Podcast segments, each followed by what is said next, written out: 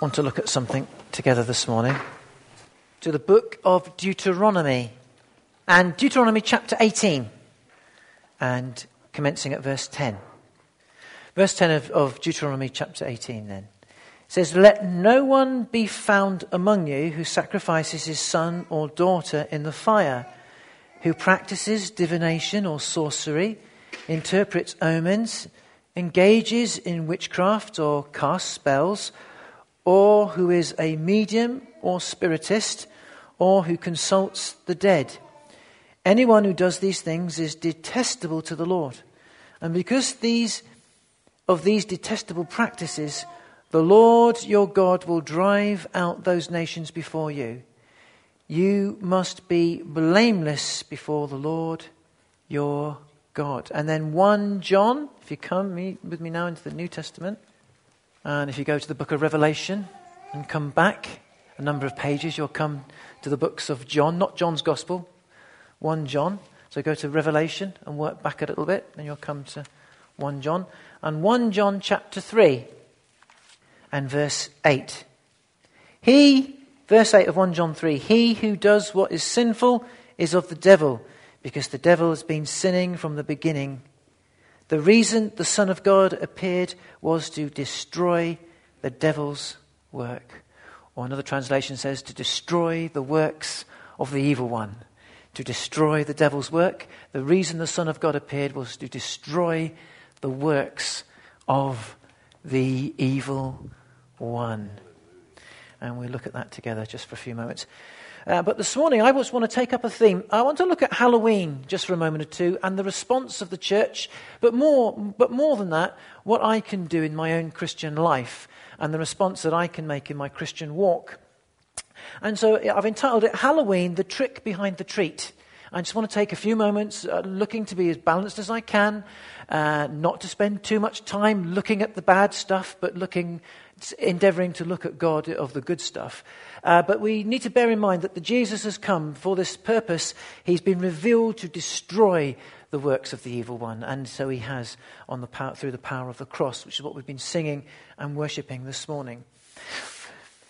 You know, just as a cursory, uh, having a look really, I was in a well known um, superstore in Long Eaton that has an American background. I'm not going to say which one it is, but you've probably guessed which one it is by now.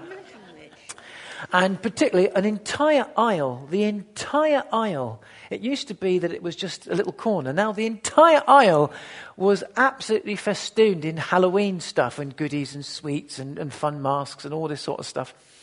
And I sort of stood back and, uh, and, and um, had a good look at it from a distance, really.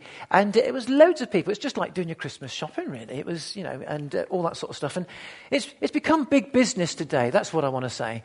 Um, the, the whole, the way that Halloween has developed in our nation, historically it's been around, but has now overtaken something like bonfire night and fireworks and, and that sort of stuff, uh, and predominantly been driven quite a lot by business and sale, sale, the sale of fun masks, so called uh, sweets, etc., etc., and all the other stuff that goes with it, colouring books, pens, and all sorts of stuff, and everything else that goes with it.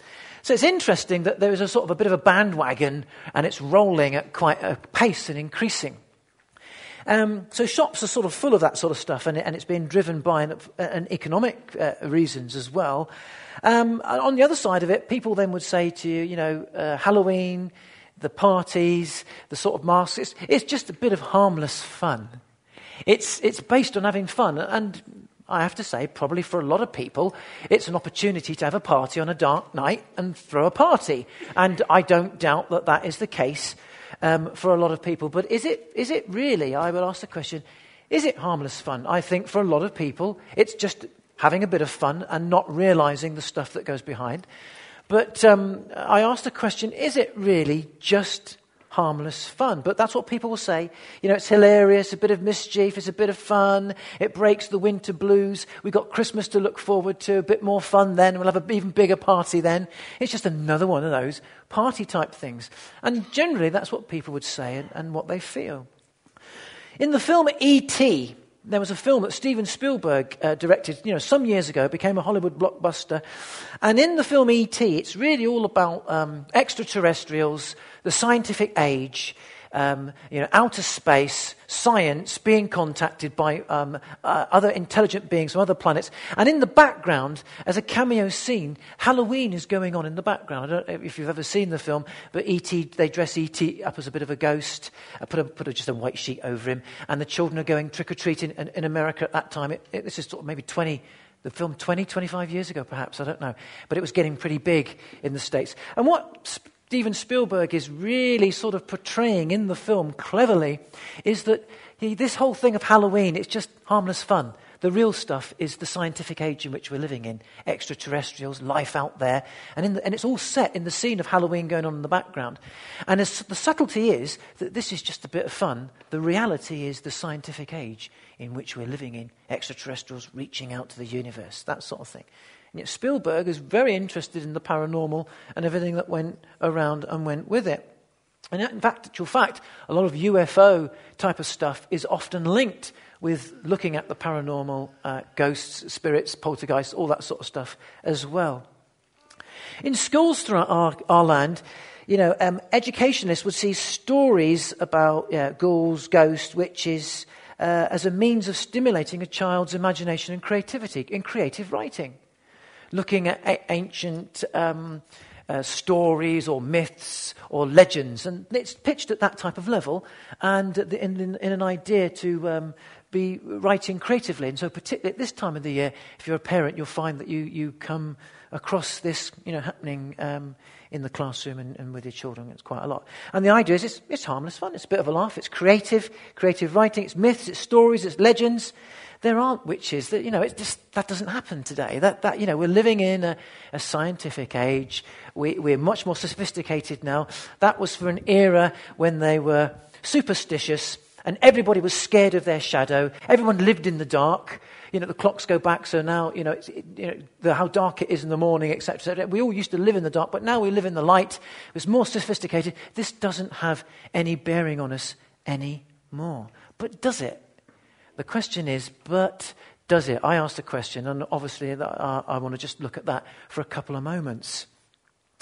You know, our nation has witnessed um, a rise in the interest of the supernatural and the occult. There's been an exponential rise in the um, supernatural in this country, um, across the Western world, in actual fact. Um, there's a rise of what we call the new atheist uh, Professor uh, Stephen Dawkins, um, uh, militant atheism. But with militant atheism and the new atheism that has arisen um, in the Western world, which is an interesting story in itself, but that's for another day, there has also risen, arisen a, a deep sense of spirituality and hunger and a desire to fill something of the heart and the vacuum of the heart.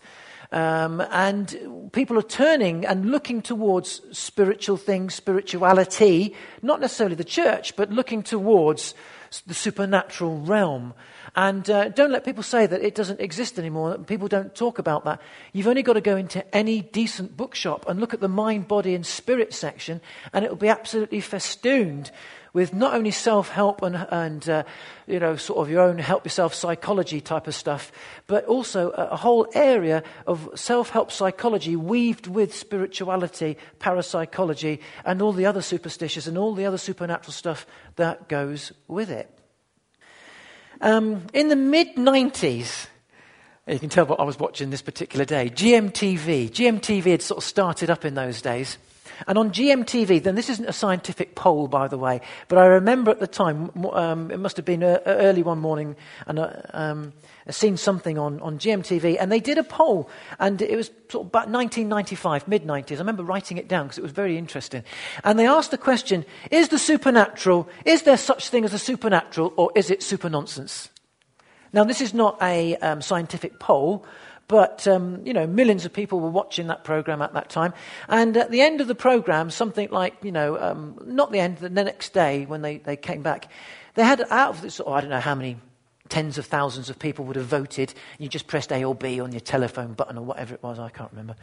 Um, 80%, 87% of people who are, were asked that sort of question, who were watching TV at that time, said they believed in the supernatural and had experience of the supernatural angels, visions, dreams, uh, mediums, fortune telling, you, you name it. 87% of people responding said, Yes, I believe in something supernatural. This is about 1995.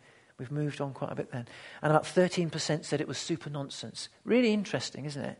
That there is an interest amongst the general public in something more to life. I came across some statistics some years ago. We've moved on probably in time a lot from them, but this is a bit of a, a snapshot some time ago.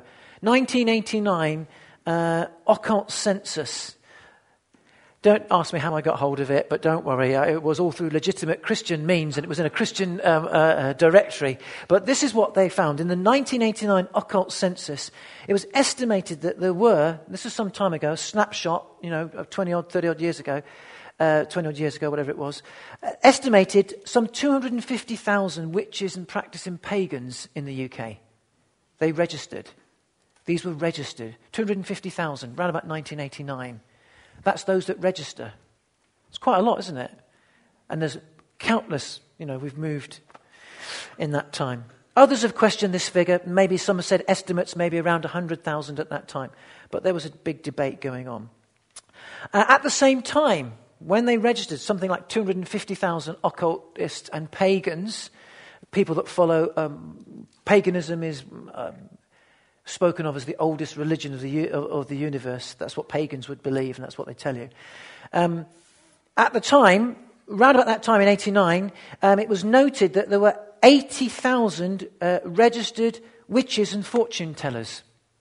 Actual registered witches who belong to, you know, I suppose there's an association of witches out there somewhere, or something like that. But, you know, we laugh, but it, it, it's, that, they're very open, even more so now, uh, about their sort of belief system.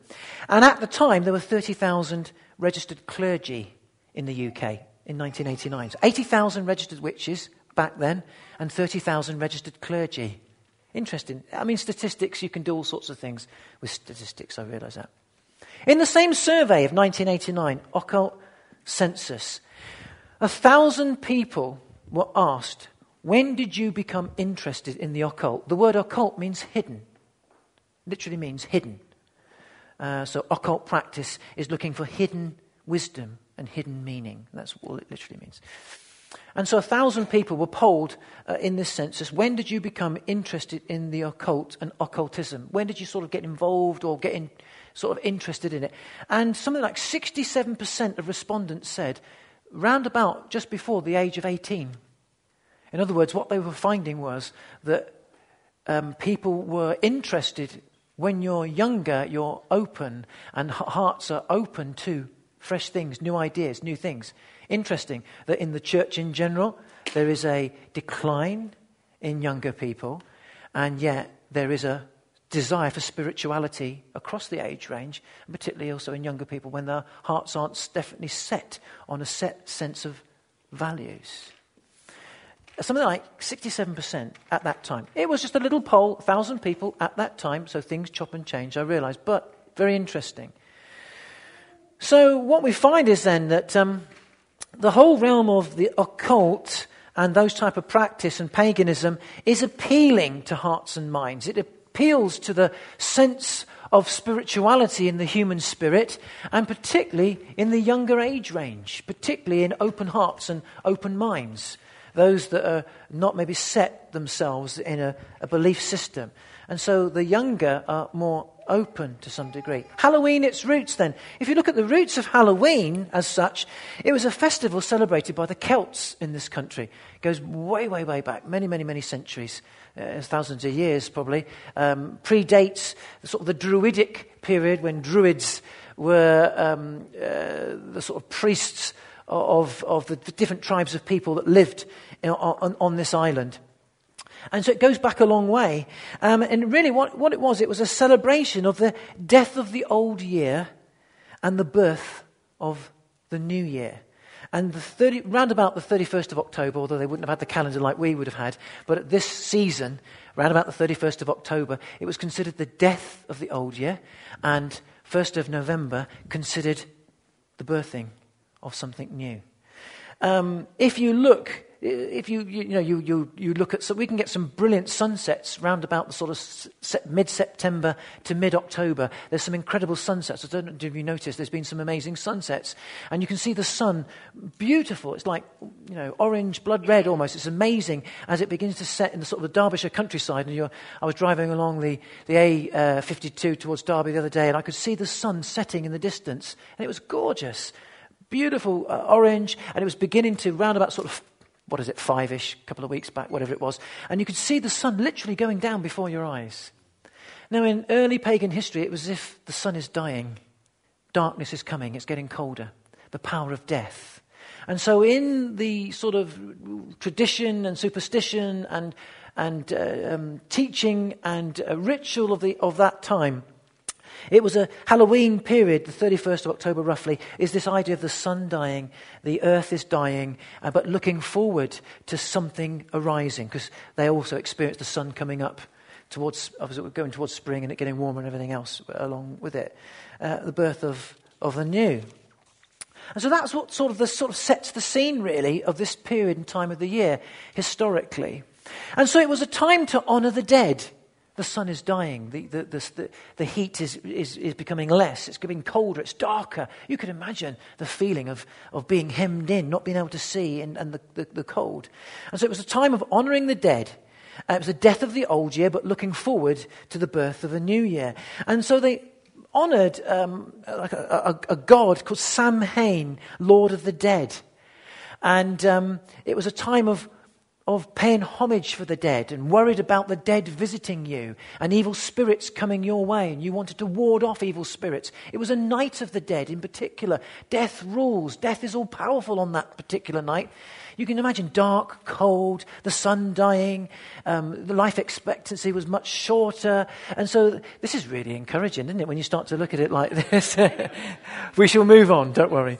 And that's the sort of background uh, the sort of environment that Halloween represented, the period of time represented in the hearts and lives of people. It had a spiritual significance as they sought to ward off um, uh, evil spiritual activity. So, what they did was they would light fires to ward off evil spirits, the idea of bonfires, and, and, uh, and um, to, to, keep the evil spirits away. They would put out um, food as a, as a way of, uh, we won't call them a treat, but it was a way of, of appeasing the spirits so that nothing bad would come upon your door. And there's this idea of putting out something good for the spirits, as it were. And um, people were wondering about their future, so they began to look forward. And so they would, they would ask, uh, they would divine, there would, there would be divination. The druids would, would look to tell the future and what, looking forward to something. There's this idea of, of, of looking back, but now looking forward to something fresh. So a lot of divination would go on, as well as this idea of uh, placating the dead.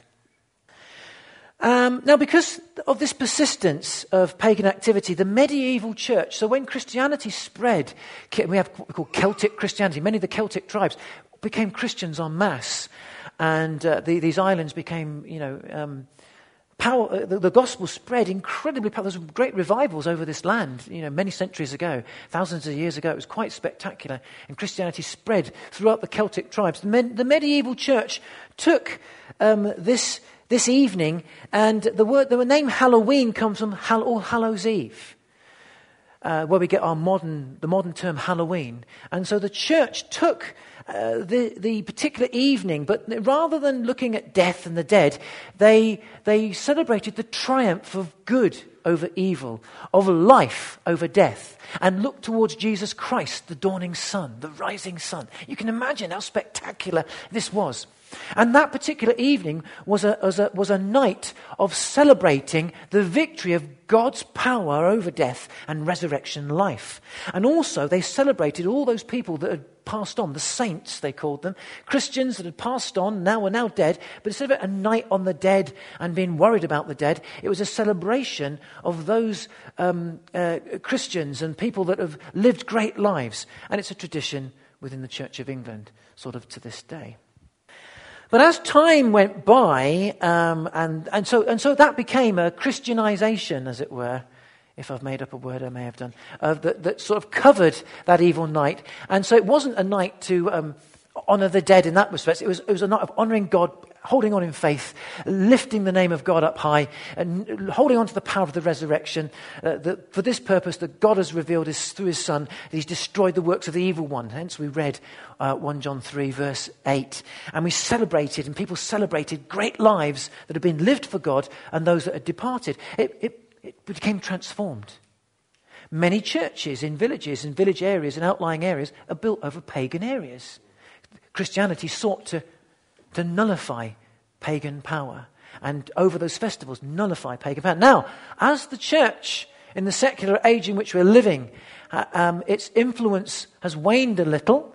And the power of the supernatural in the life of the church has waned a little, and people have looked upon the church as being a bit more irrelevant to them, and the voice of the church has become less and less.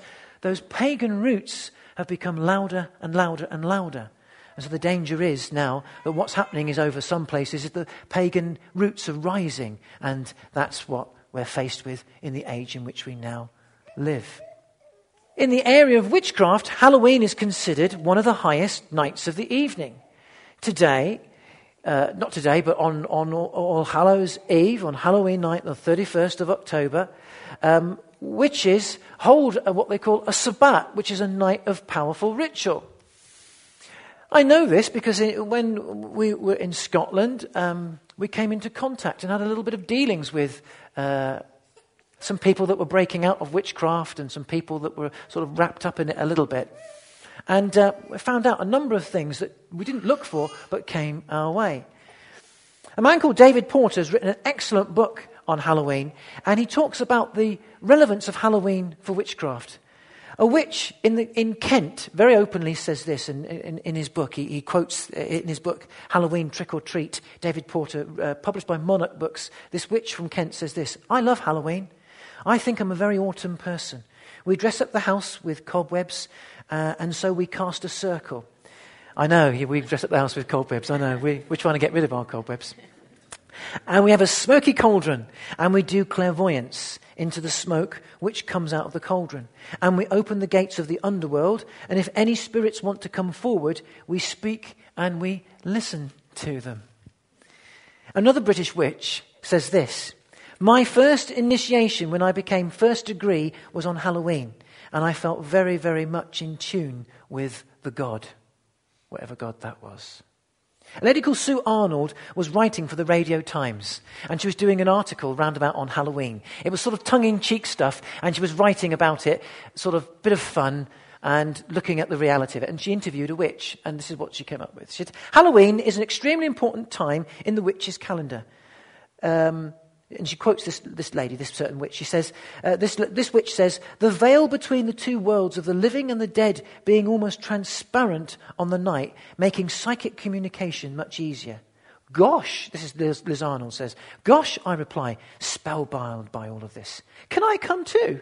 Certainly not, says this witch. You wouldn't take it seriously, and witchcraft is a serious business. That was in the Radio Times some years ago. A man called Cliff Barrows. He worked with Billy Graham and the Billy Graham Foundation. Billy Graham, great evangelist. Chris Burrows was like a right hand man. They worked together for, for many, many years. He was on a Greyhound bus going across the United States. And uh, this is an, one of those anecdotal stories, but he tells this story on this bus, you know, going across the States. And he, he sees a, a, guy on this bus, um, sort of, you know, mumbling and what, have you. And he, he sort of feels, I wonder if this guy's a Christian. Is he praying, sort of thing? And he noticed him on there. It was a long, long, long journey. He hadn't eaten and didn't have his packed lunch or whatever it was, or get off when they stopped to go to eat. But he stayed on. And he was, he said, you know, went with his gut feeling and said, "Excuse me, um, I just can't help noticing, you know, you seem to be as almost as if you like you're praying or something. So this guy says, oh, yeah, I am actually. And so Chris Burrow says, you know, are you a Christian? He says, no, I'm not. I'm a Satanist. He said, wow. you know, what are you praying? Are you praying? He says, yeah, yeah, I'm praying actually. He said, what, what are you praying? Didn't, didn't recognize, didn't know Cliff Barrows, this guy. Didn't mix in those circles, obviously, did he? So he wouldn't have recognized him. And so, so asked him, well, you know, well, you know what, what are you praying about? He says, Oh, I'm praying about, you know, the rise of Satan, the power of Satan on the earth, the downfall of the church. Interesting little anecdotal story, but you get a bit of a, a, a background to what is on the, the prayer list in witchcraft and Satanism. You know, in the decade of evangelism, you know, in, was it the late 90s, wasn't it? There was what was called the decade of evangelism in, throughout the church. Um, in Satanism, they had the, what they called the decade of vengeance.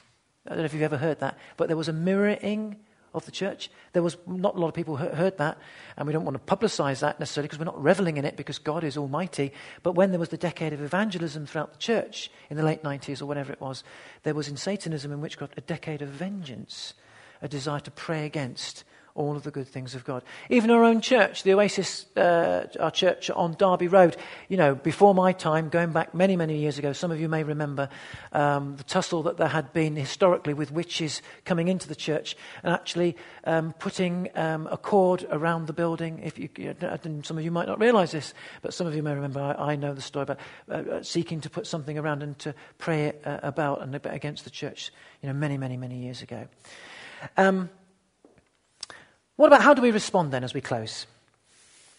Because I am not saying that somebody that goes to Asda and buys some candy is involved in witchcraft. No, I'm not saying that. Of course not. What I am saying is that behind this e- dark evening that's coming up in a few days' time, there is a significant evil. But I do not equate the people that are going into this particular big superstore and buying this stuff are necessarily are evil. I'm not saying that at all don't realize what is behind it, do we? Um, so, what can we do? And what should be our response as believers? And uh, with this, we'll be closing. Um, can something with such ghoulish roots be fun? My question would be this um, Can something with such a ghoulish background, I mean, you've only got to look at some of the masks and the fake blood that's out there now. It seems to be getting, I know it's made to be more fun, but something as ghoulish as that, blood, and fake, the fake masks. Um, I don't know if you've ever seen, there's, a, there's an awful film called The Scream, and there's a Scream mask. It, it's horrible. It freaks me out. But it doesn't freak out a lot of people. And this is, I think, the danger. Because when we make fun of something that is so ghoulishly evil, and it's just a bit of fun, it has an effect over time of anesthetizing our senses. I'm not a prude. I don't want to stop people having fun in life. And if you want to have a party when it's dark, have one, but not with the trappings of Halloween or Halloween. It's the desire to make fun of something that is intrinsically macabre, ghoulish, fiendish, intrinsically evil. And even if you look at the mask, you, you know, might not want to, I don't, you know, wouldn't wish you to, but the Scream mask, it's horrible. It would freak you out. So much so that it often gets banned if youngsters turn up at a um, fancy dress party eh, because it's that yuck, it's that horrible, it's, it's pretty ghoulish. And yet, people would watch it, and we're becoming accustomed to the point where it's just a bit of fun. It, you know, it, it, it, doesn't. It, what it has, it has an effect of anesthetizing us, and I think that's where the danger perhaps could be. Not only is it an effect of anesthetizing, but I think that the fun aspect there's two sides to this there's fun and fear, and both can end in one root fascination. There's an aspect of fun, oh, it's just a bit of fun, and then I could paint the total aspect of terrible fear. Oh, they're coming to get you, and there's sacrifice, and they're going to get you, batten down the hatches, lock the doors, and we, I could make, we could make ourselves all fearful. And there's something grotesquely fascinating about fear. As a child, as a little lad, probably about six years of age, I remember watching, this would please Richard Dawson, Doctor Who as a little one, and the Daleks in Doctor Who. And I would have been about, no, five years of age. No, four years of age. I'm going back even earlier because I lived in Camberley in Surrey. We moved when I was about five or six into Cornwall. So I've been about four. And I would hide behind the settee when the Daleks came on and said, exterminate, but peek out and have a little look. People do that with horror movies. They won't watch, they won't watch, but I can't. But you do there's something fascinating. Fear and fun has a danger of leading to something in the human spirit, a fascination. And bearing in mind that the poll showed that a lot of young people are open to change and life, there's something about fear and fun and the fascination in youth in particular, I should think is dangerous. So that's my first thing. My second thing is this we should teach those around us, our families, our friends, children, and around us, the biblical instructions from what we've just read in Deuteronomy. about what the God says. God gives a plan for life and says, don't contact the dead, don't divine. Um, you know, uh, d- don't don't um, be involved in witchcraft. Why? This is a danger. This will lead you to captivity. If you contact them, you'll be captured by them. And you find that people that get involved in the occult very often get captured by certain sicknesses, certain things, and can't escape. And it takes a lot to escape. God doesn't capture us. He loves us and releases us. He asks us to give us us to give us our whole lives to him, and then he lets us free. Isn't that amazing? But Satan promises everything and then holds on to you. But the Lord God holds on to us and then releases us with open arms for freedom in Christ. It's incredible. And you find that the occult captures, and so that's the danger. So we need to just teach that in a down to earth, biblical way without putting fear into the hearts of our children and those around us because Jesus is alive. And I balance that with 1 John 3 8. He's come to destroy the works of the evil one. Greater is he that is in you than he that is in the world. Fantastic. And so we've shared that with our children. And we've talked, and that's the way I've talked. And I've talked very openly about the reality of witchcraft, but not overplayed it. So, um, you know, my, my daughters will say to a friend, Oh, you know, well, there is a reality to witchcraft, you know. And they go, oh, no, there isn't. And then they'll say, well, my dad saw this. Um, we prayed about poltergeist in such and such a house. And we did. And that's some of the stuff that there is a reality to it. But not overplay it. But not overplay it.